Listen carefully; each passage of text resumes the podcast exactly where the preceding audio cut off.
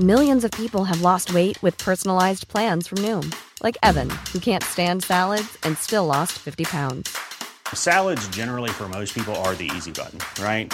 For me, that wasn't an option. I never really was a salad guy. That's just not who I am. But Noom worked for me.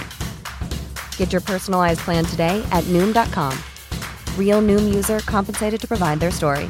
In four weeks, the typical Noom user can expect to lose one to two pounds per week. Individual results may vary. Millions of people have lost weight with personalized plans from Noom, like Evan, who can't stand salads and still lost 50 pounds. Salads, generally, for most people, are the easy button, right? For me, that wasn't an option. I never really was a salad guy. That's just not who I am. But Noom worked for me. Get your personalized plan today at Noom.com. Real Noom user compensated to provide their story. In four weeks, the typical Noom user can expect to lose one to two pounds per week. Individual results may vary. I'd been a soldier since I was 19, and I still haven't learned how to wait for it. I wanted a mission for my sins. They gave me one. Nobody'd ever gone on a mission like it before. And when it was over, I'd never want another one. Your mission is to proceed up the Nung River in a Navy patrol boat. Pick up Colonel Kurtz's path at Nu Mung Ba. When you find the colonel, infiltrate his team by whatever means available, and terminate the colonel's command. Terminate. Terminate is extreme prejudice. My orders say I'm not supposed to know where I'm taking this boat, so I don't. But one look at you and I know it's gonna be hot. I love the smell of napalm in the morning. smells like victory. I'm short and we gotta go up there so you can kill one of our own guys. Who's the commanding officer here? I hear you. And you? He was close. He was real close. I couldn't see him, but I could feel him. These are all his children, man, as far as you can see. They think you've come to uh, to take him away, and I hope that isn't true. Could we uh, talk to Colonel Kurtz? Uh, You don't talk to the colonel. Uh, well, well, you listen to him. Are you an assassin? I'm a soldier. You're an errand boy, sent by Gross and Close. Collect the gun. A It's headphones, Neil.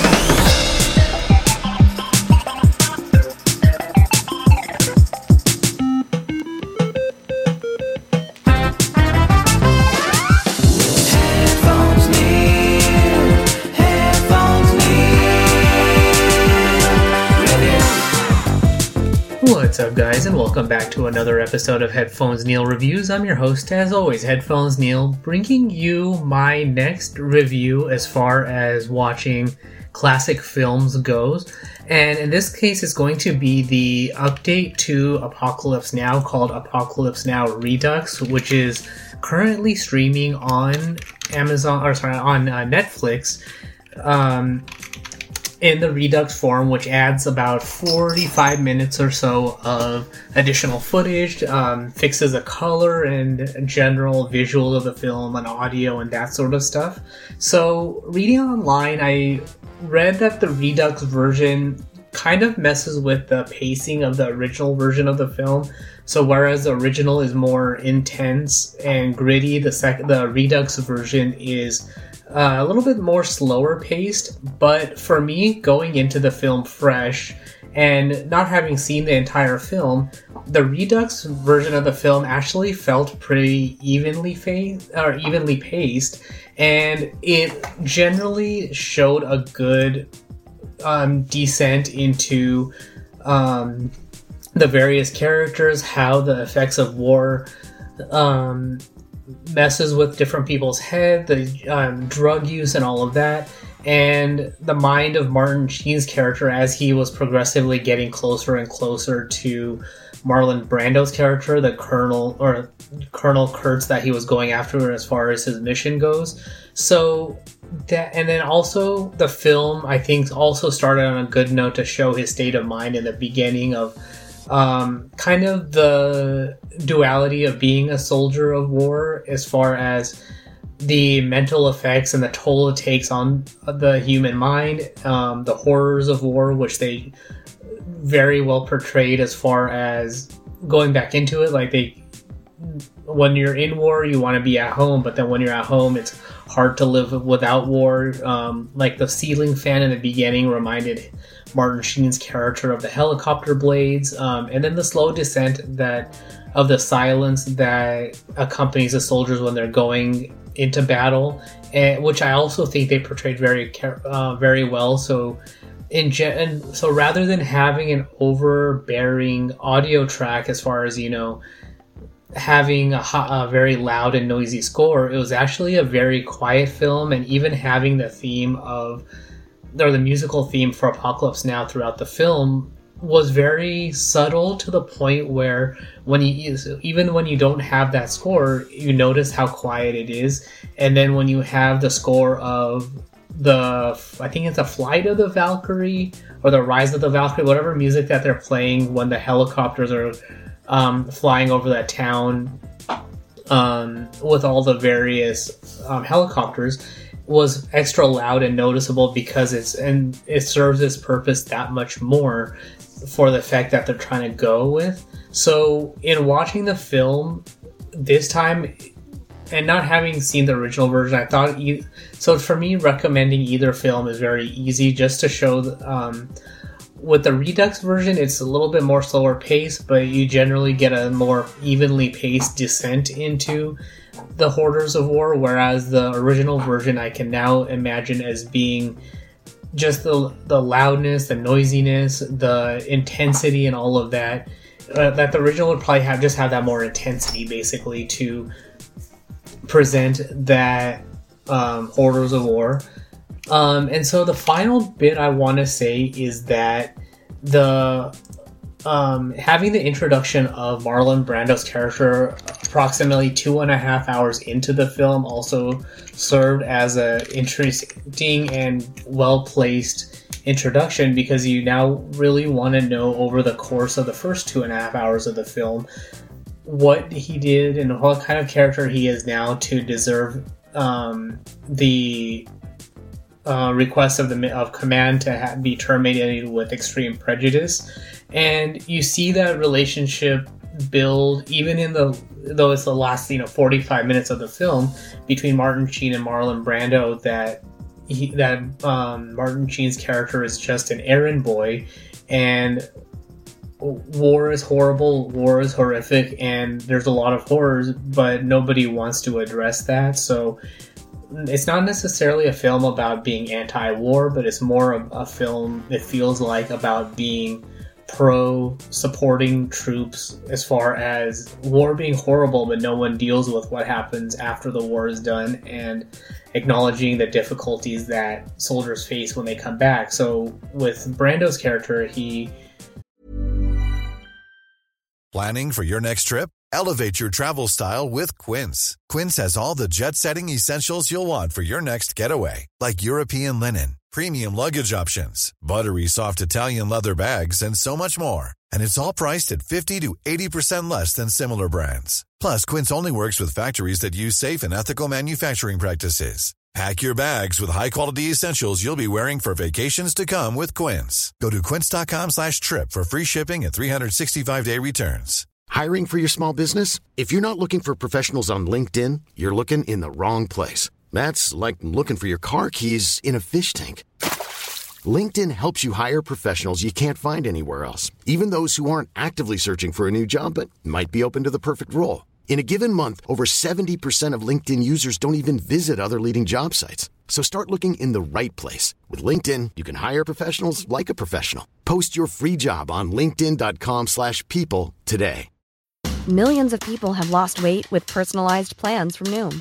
Like Evan, who can't stand salads and still lost 50 pounds.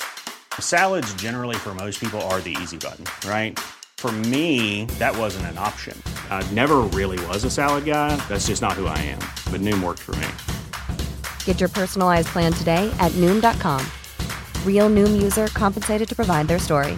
In four weeks, the typical Noom user can expect to lose one to two pounds per week. Individual results may vary. Stayed there and didn't and he basically feels like he's outside of the system now that he's finished all their training. He's staying there and he's you know, ruling all these people in a godlike manner, but it's because he feels like he's figured out what this what life is like as far as the horrors of war and the peacefulness of life and living in that balance in between which he tries to present with martin sheen who i feel also started to understand his point of view but he still has a job to do and he's just a soldier performing or fulfilling the mission that was given to him um, so that's all there is really for this particular review um, so on that note, I actually wanted to pivot a little bit, and I, when I was watching this film, it actually reminded me of something along the way as I was progressing. And in the second half of the film, it actually reminded me of one of my favorite shows and an episode they did that kind of presents a similar aspect on a little bit more of a lighthearted side of it with a little bit more um, easier resolution to it in the form of the Stargate SG1 episode, The First Commandment. So it's a season 1 episode, notably ep- season 1, episode 5, where SG1 um, goes to a planet to figure out why one of the other SG teams did not return and why they had sent the signal through. So it kind of raises all sorts of questions. And this is still early on in the uh, show, so they also want to figure out why soldiers are not returning on schedule and that sort of thing. Um, and so when they go to investigate the planet, and I'm glad they didn't spend too much time on this, but the guy that's on the planet, the leader of SG9, was actually in a relationship previously with Captain Carter, and they broke it off because she realized that he's not entirely stable.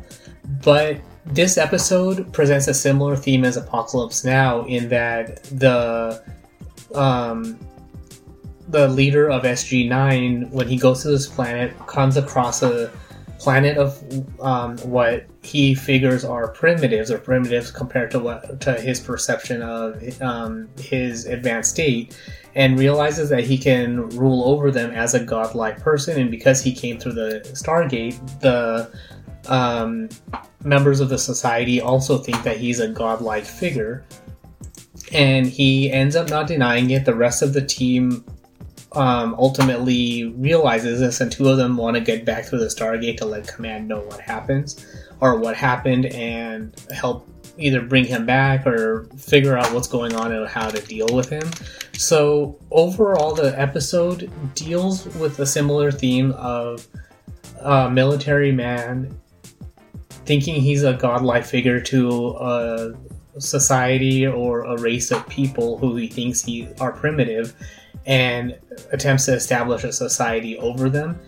Um, SG1 takes a slightly different route in that that the in that the leader of SG9 um, takes a more assertive role in trying to determine the fate of their society and uh, reshape them to his image, whereas Apocalypse Now is more of dealing with the effects of war and following other people's orders and trying to live a life in a society um, that doesn't necessarily think of him as a god to, that's going to rule over them, but kind of a god from an, a society that they think is more advanced. And it's along the lines of um, the only reason um, society, or a, a, sufficiently advanced society can be thought of as godlike because they, or I, of course I'm saying this wrong, is something along the lines of um, sufficiently advanced societies can be thought of as God because they're su- um, sufficiently advanced from the society that they're going to interact with. So um, SG1 takes a route of the leader of SG9 um, trying to establish his will over this primitive race of societies no matter what the cost and kind of rebuilding it in his image, even though he's not a godlike, or even though he has a godlike complex and he's not a god. And SG, one ends up having to um, prove to the people that they're not gods and that they're not going to exert their dominance over them because they're not gods and they don't want to be perceived like the Goa'uld um, who were there before them. So, if you want and then the other thing that I actually feel that, and while I didn't particularly like the leader of SG of SG nine acting because it was a kind of a switch between calm and rational and then angry acting, I thought it was good enough to get across a point that he's not a perfect person, and even though he was trying to get across his way, we knew that he wasn't going to be able to succeed just because of the duality and in his mind as far as what he was doing and how easy it was to get under his skin. Whereas Marlon Brando in Apocalypse Now felt a lot more convincing just because he was calm and rational and pragmatic and presenting his point of view as matter of factly and plainly as possible. So, um, if you know Marlon Brando's style of acting had been present in SG One, it would have in this episode of Stargate SG One, that SG Nine leader's acting and per- portrayal of his godlike um, thought process would have made it for that much more of a compelling episode. And if he had flipped out right at the end when Daniel Jackson and Teal'c reveal that he's not a god, that would have made, in my opinion, that much more dramatic of an episode. But the episode presents his character in a good enough way to say show his general progression downhill that he's not in a proper state of mind and that Captain Carter's assessment of him that he's that he doesn't take that kind of rejection well was um, generally portrayed very well in this episode. So if you kind of want a shorter version and a little bit more, or a lot more lighter version of Apocalypse Now, than Stargate SG One season one episode five is an interesting way to go because they play on this on similar themes of uh, advanced society or a member of an advanced society losing their mind a little bit and developing a godlike complex, but ultimately failing just because it's something that is generally frowned upon, even though it's done for the right reasons. In the case of Apocalypse Now, but um, a wrong thought process done for wrong reasons and in the wrong way, as portrayed in the First Commandment. So, and then also the one thing I also liked that they did well at the end of SG One was the discussion between Colonel, O'Neill and Captain Carter, discussing the commandments and that once you shoot a person, and that shooting a person is no um, easy feat and it's no measure. It should not be any measure of uh, progress and pride or like a notch on your belt, but as an accomplishment.